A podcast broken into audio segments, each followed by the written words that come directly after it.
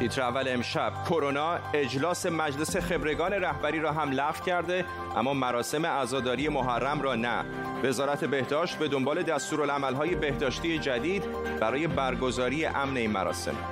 آمار نگران کننده از ابتلای کودکان به کرونا در ایران و هشدار سازمان ملل درباره نظام آموزش جهانی و خوشبین باشید تا بیشتر عمر کنید. نتیجه تحقیقی تازه نشان می‌دهد بدبینی از عمر میکاهد.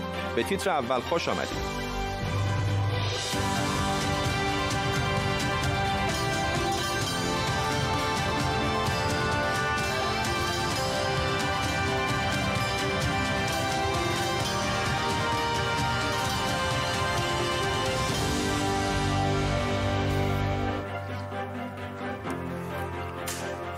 سلام بر شما. خوش آمدید. پیش از شروع برنامه تصاویر زنده داریم از بیروت. پایتخت لبنان دقایقی پیش انفجاری مهیب.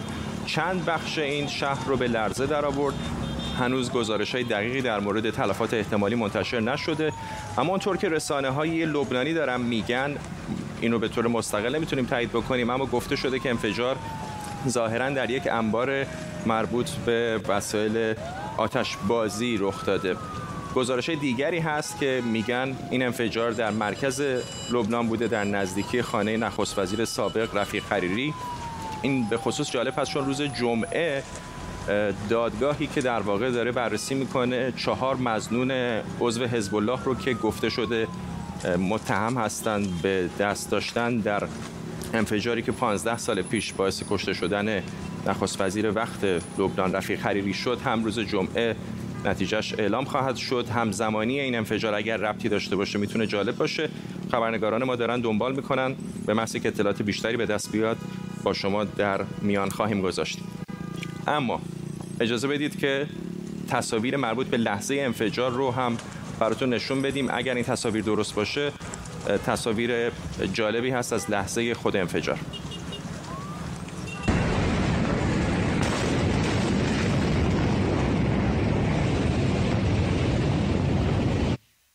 همطور که دیدید لحظه انفجار بود به نظر میاد انفجار مهیبی بوده. گفته شده مناطق مختلفی از لبنان از بیروت پایتخت لبنان به لرزه در اومده. تصاویری که می‌بینید تصاویر زنده هست. همطور که می‌بینید بخشایی از شهر آتش گرفته. خیلی از خودروها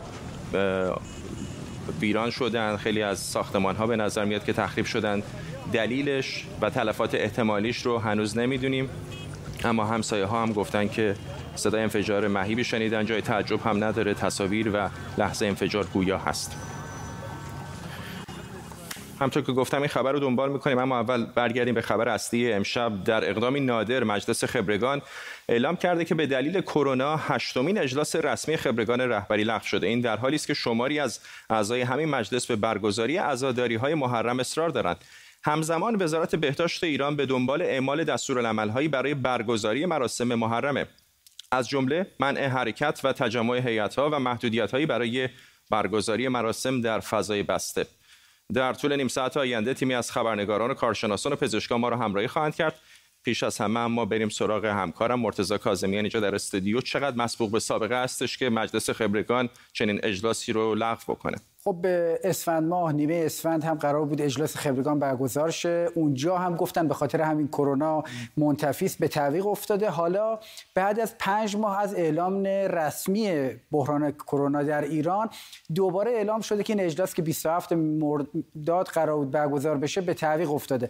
جالبه که آقای احمد خاتمی سخنگوی هیئت رئیسه مجلس خبرگان که اعلام کرده این رو این رو مستظهر کرده به توصیه های ستاد ملی مبارزه با کرونا. من همینجا اشاره کنم که جالبه که این ترکیب سنی مجلس خبرگان خب بیش از 17 نفر از اینا بالای 80 سال سن دارن. از جمله آقای جنتی که 95 ساله هستش بیش از نیمی از اعضای مجلس خبرگان بالای 70 سال سن دارن. 80 درصد اونا بیش از 60 سال دارن. یعنی این ترکیب سنی خب باعث شده که اینها و یکیشون هم به خاطر همین کرونا جونش از دست بله، داده. و به نوع اینا خب شهروندان درجه اول نظامن که مثل خود آقای خامنه‌ای که در پستی‌های مراقبتی الان بیش از 5 ماه که با هیچ کسی به جز نخست وزیر عراق دیدار نداشته. اینا همه کناره گرفتن و در حالی داره این اجلاس منتفی میشه که خب قرار بیش از یک میلیون نفر برن در جلسات کنکور شرکت کنن و معلوم نیست چرا اونجا این اجتماع قابل برگزاری است چرا اینجا نه. و این رو من اضافه کنم که عملا نشون میده که مجلس خبرگان یک مجلس نمایشی است و فقط اینا شهروندان درجه کن که باید از اینا مراقبت بشه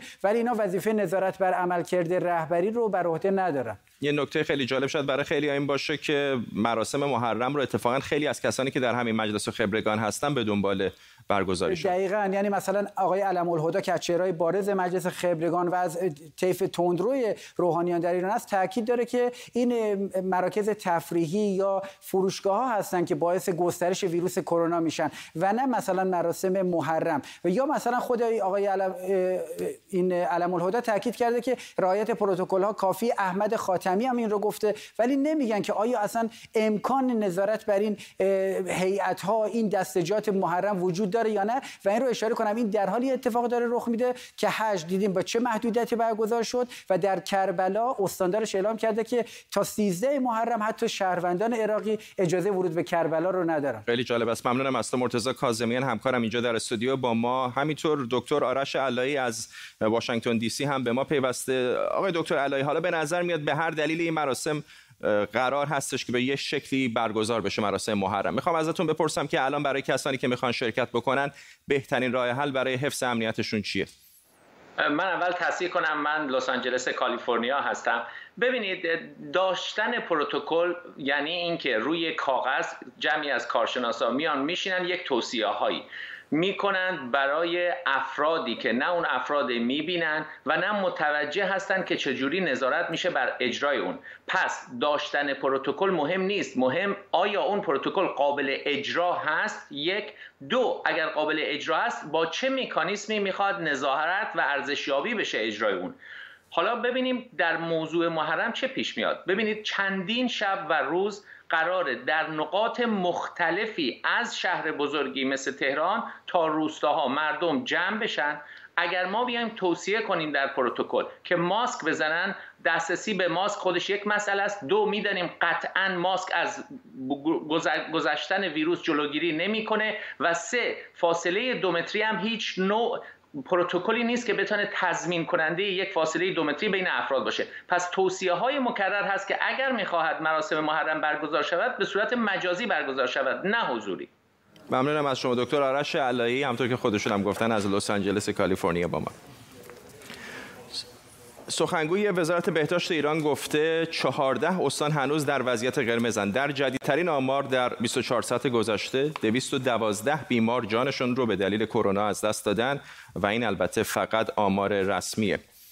ایرج حریرچی معاون کل وزارت بهداشت و درمان و آموزش پزشکی ایران اعلام کرده که این وزارت خونه با جریمه مالی برای افرادی که از ماسک استفاده نمی‌کنن موافقه اما ادامه داده افرادی که مشکلات مالی دارن جریمه نمیشن.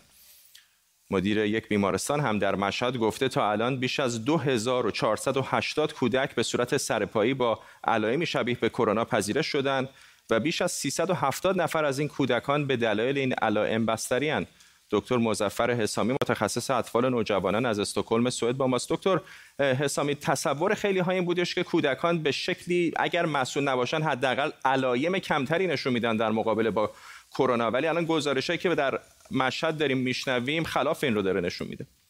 بله با سلام به شما و بینندگان گرامی. دوست عزیز این برای ما هم معما شده. برای البته اینو عرض کنم که هنوز هم درک کامل ویروس کرونا یا کووید 19 نداریم و این خیلی خیلی مشکله که آدم تمام جزئیات حرکات و اخلاقیات این ویروس رو دست ما بیاد. ولی اینه که گفتید درک ما هم همین جوره. حتی اگر آدم الان قبل از اینکه خدمت شما برسم یه مطالعاتی کردیم روی این قضیه و هنوزم که هنوزه تاثیر یعنی اون اطلاعاتی که ما داریم اینو میگه که تاثیر این عفونت ویروس کرونا خیلی کمه. به ندرت بچه ها مبتلا میشن و وقتی هم که بچه ها و نوجوان مبتلا میشن خیلی علائمش ضعیفه. مگر اینکه بعضی وقتا هست که مقدار ویروسی که بعضیا رو مبتلا می‌کنه این مقدار ویروس می‌تونه زیاد باشه. این چیزی که هنوز هم خیلی روش speculation دارن یعنی صحبت می‌کنن که فرقی که شاید باشه بین چقدر مریض شدن این فرد با فرد دیگه این باشه که مقدار ویروسی که بهشون می‌رسه بیشتر باشه از مقدار ویروس دیگه. و این تنها توضیحی که من الان خدمت شما امروز بتونم داشته باشم که شاید شاید به دلیل غیر کمتر مراقبت کردن مقدوز ویروس زیادی به, بعضی می‌رسه. بله ممنونم از شما. دکتر مظفر اسلامی متخصص اطفال و نوجوانان از استکهلم سوئد با ما. در خبری دیگر امران خان نخست وزیر پاکستان میگه کشورش نقش موثری در میانجیگری بین ایران و عربستان داشته. او گفته هرچند پیشرفت ها کند و آرامن اما تلاش های اسلام آباد برای پیشگیری از رویارویی نظامی ایران و عربستان نتیجه بخش بوده. جواد همدانی خبرنگار ما از اسلام آباد با ماست. جواد دقیقا چه می‌دونیم در مورد گفته های آقای امران این تنش‌ها میان عربستان سعودی و ایران نه تنها دو کشور بلکه سایر منطقه رو تحت تاثیر قرار میده و پاکستان هم نمی‌تونه نسبت به موضوع بی تفاوت باشه. می‌دونیم که ایران همسایه پاکستان از مرز طولانی حدود 920 کیلومتری در واقع مشترک دارند دو کشور و از آن سو عربستان کشوری است که با پاکستان روابط اقتصادی و استراتژیک داره و همواره از پاکستان از لحاظ مالی حمایت کرده و در مقابل پاکستان هم به عنوان یک قدرت نظامی همواره از منافع استراتژیک و نظامی عربستان سعودی حمایت کرده. با توجه به اینکه پاکستان کنار این کشورهای دیگر مثل عربستان سعودی ایران و همچنین ترکیه که مدعی حالا رهبری جهان اسلام هستند پاکستان هم این ادعا رو داره. پاکستان در این شرایط نمی‌تونه بی تفاوت باشه و خواهان این هم است که یک نقش آفرینی بکنه که تاکنون به طور نسبی می‌توان گفت که پاکستان این نقش رو تا حدود زیادی تونسته در واقع ایفا کنه. ممنونم از تو جواد همدانی خبرنگار ما از اسلام آباد با ما هزار عضو طالب داوطلب جمعیت امام علی با اعتراض به تلاش وزارت کشور ایران برای تغییر ساختار این نهاد خیریه اون رو در جهت از بین بردن استقلال این نهاد خوندن اما جمعیت امام علی چیه؟ آیا جای سپاه پاسداران رو تنگ کرده؟ دلیل بازداشت بنیانگذار این جمعیت و خط و نشان کشیدن و سپاه, سپاه و دولت چیه؟ امشب انجمن امام علی رو زیر ذره می‌بریم.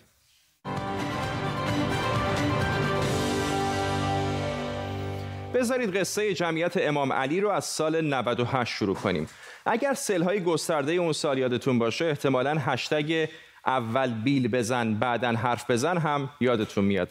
مسابقه ای را افتاده بود و هر جا سیل می اومد از فرمانده سپاه گرفته تا طلبه ها و بسیجی ها از خودشون فیلم و سلفی می گرفتن که در حال کمک به مردمن خانم علی نژاد آقای زیبا کلام خانم میلانی آقای پرستوی تایزاده امروزی که شما کنار شومینه نشستید و حرف می‌زنید یه عده‌ای تا چکمه توی گل دارن بیل می‌زنن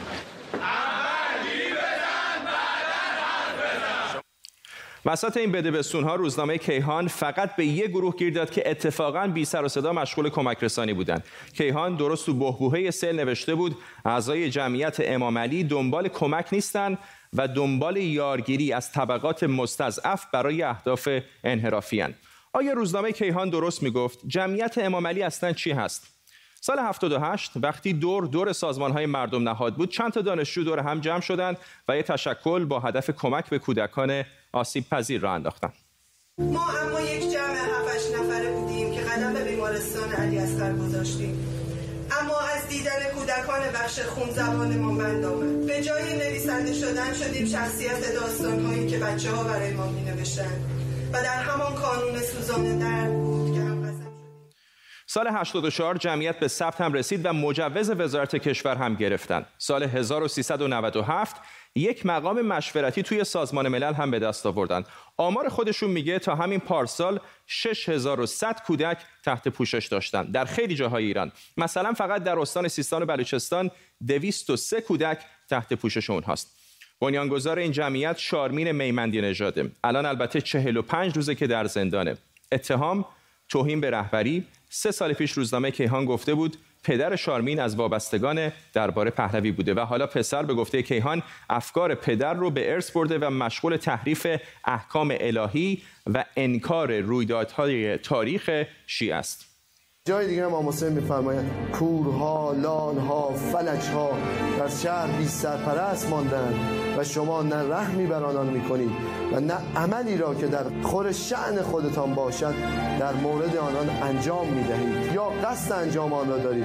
فقط با چاپلوسی و تملق پیش ستمگران رفاه و آسایش خود را بعضی از کارهای جمعیت که نزدیک به ده هزار تا داوطلب بدون حقوق داره ایناست. راه اندازی بیش از 33 مرکز امدادی برای خدمات مددکاری به کودکان راه اندازی 8 خانه اشتغال برای مادران سرپرست خانواده راه اندازی مرکزی برای ارائه خدمات دندان پزشکی و پزشکی رایگان به کودکان تحت حمایت آزادی و بخشش گرفتن برای 50 نوجوان محکوم به قصاص و تامین هزینه های دیه اونها از طریق کمک های مردمی و برگزاری لیگ فوتبال کودکان کار با نام لیگ فوتبال پرشین و البته کلی طرح دیگه.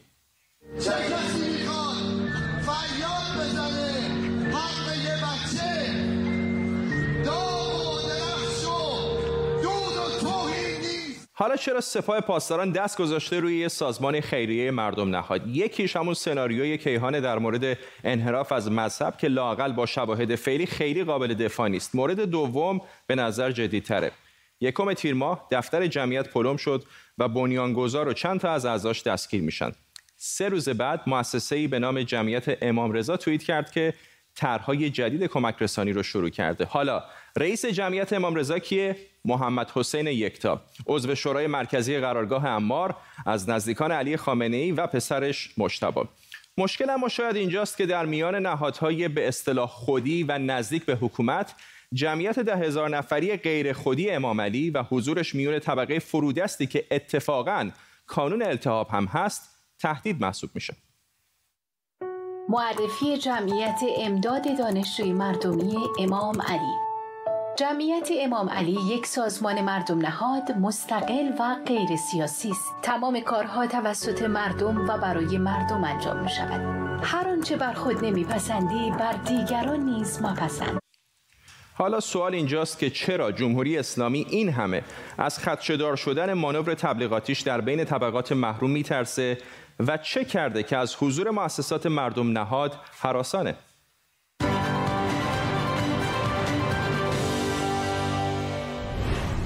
دوباره می‌خوام شما رو برگردونم به بیروت جایی که دقایق پیش انفجاری مهیب و یا شاید هم انفجارهای مهیب رخ داده گزارش های تایید نشده. هستش که دو انفجار در پایتخت لبنان اتفاق افتاده.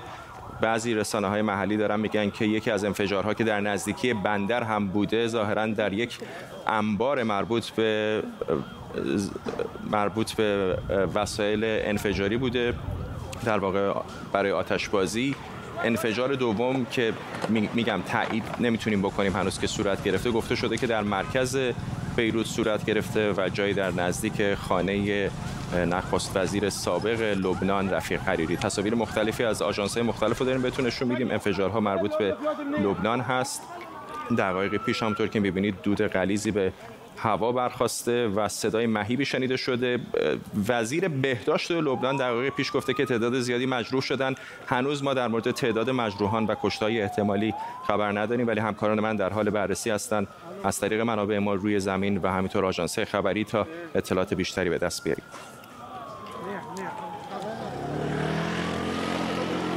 طبیعتا اگه اطلاعات بیشتری یه دقایق دیگه به دست ما برسه دوباره به این خبر باز خواهیم گشت اما فعلا ادامه خبر.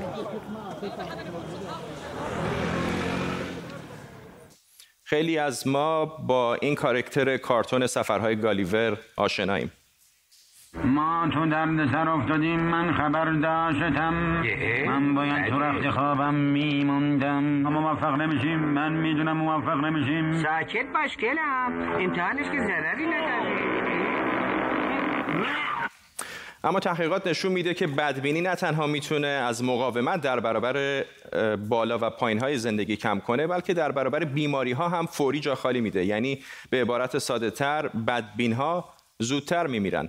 در یک تحقیق جدید در استرالیا با مطالعه روی سه هزار نفر به این نتیجه رسیدن که کسانی که درباره حال و آینده خوشبینن از نظر سلامت جسمانی و روانی هم وضعیت بهتری دارند.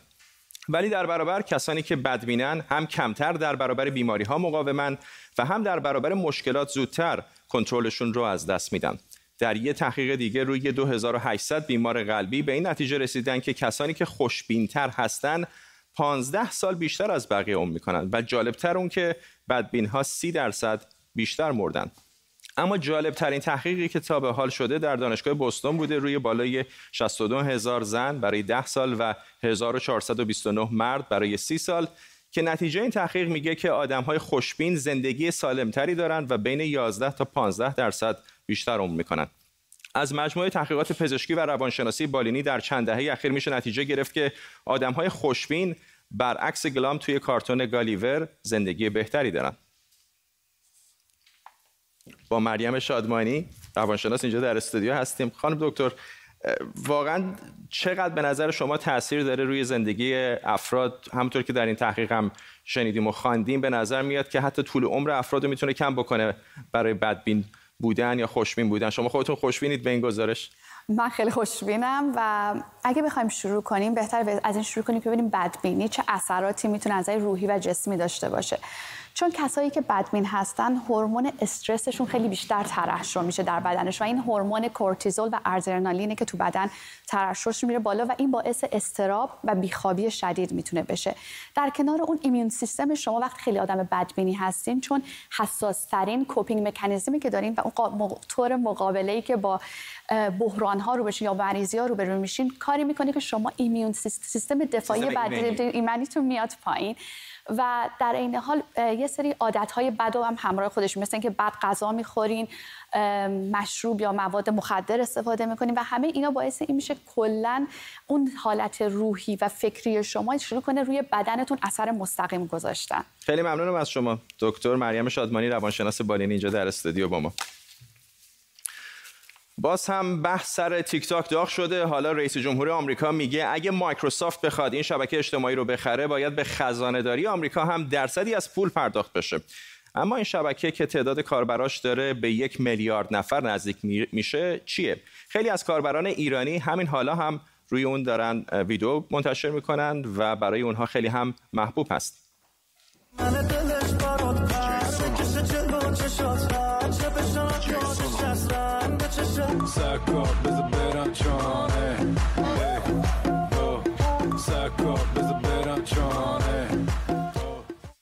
تیک تاک جاییه که همونطور که دیدید نوجوان ها معمولا ویدیوهایی از رقص یا چیزهای با مزه توش منتشر می‌کنن. رئیس جمهوری آمریکا دونالد ترامپ برای انجام معامله هم یه ضرب العجل تعیین کرده. 15 سپتامبر یعنی حدودا یک ماه دیگه یکم بیشتر. مایکروسافت هم میگه در حال چونه زنی با ترامپ درباره معامله با تیک تاک. اگر این معامله جوش بخوره مایکروسافت یک شبه صاحب یک شبکه اجتماعی بزرگ میشه. آرش آرامش تحلیلگر مسائل امنیت ملی کارشناس مسائل امنیت ملی و حقوقدان اینجا با ما آرامش بخش عجیبش برای من این بودش که آقای ترامپ میگه که یک درصدی رو باید به خزانه داری آمریکا پرداخت بکنه مایکروسافت. این چه هست؟ تعرفه هست؟ مالیات هست؟ پول زور هست؟ رو چه حسابیه؟ هنوزم تحلیلگرها یا حقوقدانها حتی به قول معروف متخصصین خود وزارت خزانه داری متوجه نشدن که دقیقا بر اساس کدام قانون فدرال یا بر اساس کدام مقننه یا تقنین فدرال؟ حالا می‌خواد regulation باشه یعنی سازوکار اداری باشه یا قانونی باشه به اسم statute یعنی تصویب مصوبه قوه مقننه باشه. که آقای ترامپ این حرف رو زده. گفتن که بله بالاخره باید یک منفعتی به خزانه داری ایالات متحده برسه. معلوم نیست. ولی اونی که آقای ترامپ به عنوان نگرانی های ایالات متحده از دزدی و تقسیم این اطلاعات شخصی کاربران ایالات متحده با حکومت کمونیست چین صحبت می‌کنن حرف کاملا نامعقولی نیست. یعنی بالاخره درست جالبه می‌دونم که خیلی طرفدار ترامپ نیستی ولی سر امنیت ملی که میشه در واقع با اینجور اقدامات کم و بیش موافقید شما. سر قضیه امنیت ملی که میشه دیگه بحث بحث انتخابات و بحث اینکه حالا کاندیدای من است و کاندیدای شما است و می‌خوایم مالیات زیاد بکنیم و کم نیست نیست. مسئله 10 سال و 20 سال و 100 سال آینده ایالات متحده و مسئله رقابت نه فقط برای هیته داخلی بلکه برای رقابت امنیت بین الملل و امنیت تجارت و امنیت خطوط آبی خطوط هوایی هست. و اگر کشورهای مثل چین چین کمونیست کشورهای مثل جمهوری فدراتیو روسیه کشورهایی که رقیب هند و بعضا هم دشمنن نخواهند با حقوق و با قانون و با قوانین بازی بازی بکنن خب یکی باید جلوشون بیسته. ممنونم از شمارش آرامش. کارشناس امنیت ملی و حقوق اینجا در استودیو با ما. بذارید قبل از پایان برنامه باز هم تصاویر زنده به شما نشون بدم از بیروت جایی که دو انفجار ظاهرا دو انفجار این شهر رو به لرزه در آورده وزیر بهداشت گفته که تعداد زیادی مجروح شدن. هنوز نمی‌دونیم چند نفر زخمی یا احتمالا کشته شدن. گفته شده که یکی از انفجارها در نزدیکی بندر و احتمالا در یک انبار مربوط به وسایل آتش بازی صورت گرفته. ممنون که با برنامه تیتر اول همراه بودید تصاویر زنده رو می‌بینید از بیروت پایتخت لبنان جایی که دو انفجار صورت گرفته در طی برنامه های ایران اینترنشنال. جزئیات بیشتری رو در اختیار شما قرار خواهیم داد. بعد اینو اشاره بکنم که در واقع این انفجار زمان بندیش هم جالب هست برای اینکه روز جمعه نتیجه دادگاه آقای رفیق خریری مشخص خواهد شد که چهار عضو حزب الله در اون متهم هستند که 15 سال پیش در انفجار یک خودرو که باعث کشته شدن نخست وزیر وقت لبنان شده نقش داشتند رأی دادگاه روز جمعه منتشر خواهد شد. این انفجار اگر رفتی به اون داشته باشه شرایط رو خیلی پیچیده تر و عجیب تر می‌کنه. فرصت ما متاسفانه به پایان می‌رسه در تیتر اول اما مطمئنم که در بخشای بعدی خبر همین خبر دنبال خواهد شد. تا برنامه بعدی بدرود.